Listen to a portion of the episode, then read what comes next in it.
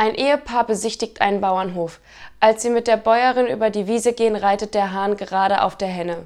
Fragt die Frau die Bäuerin, wie oft macht der Hahn denn das? So sechs bis acht Mal am Tag, antwortet diese.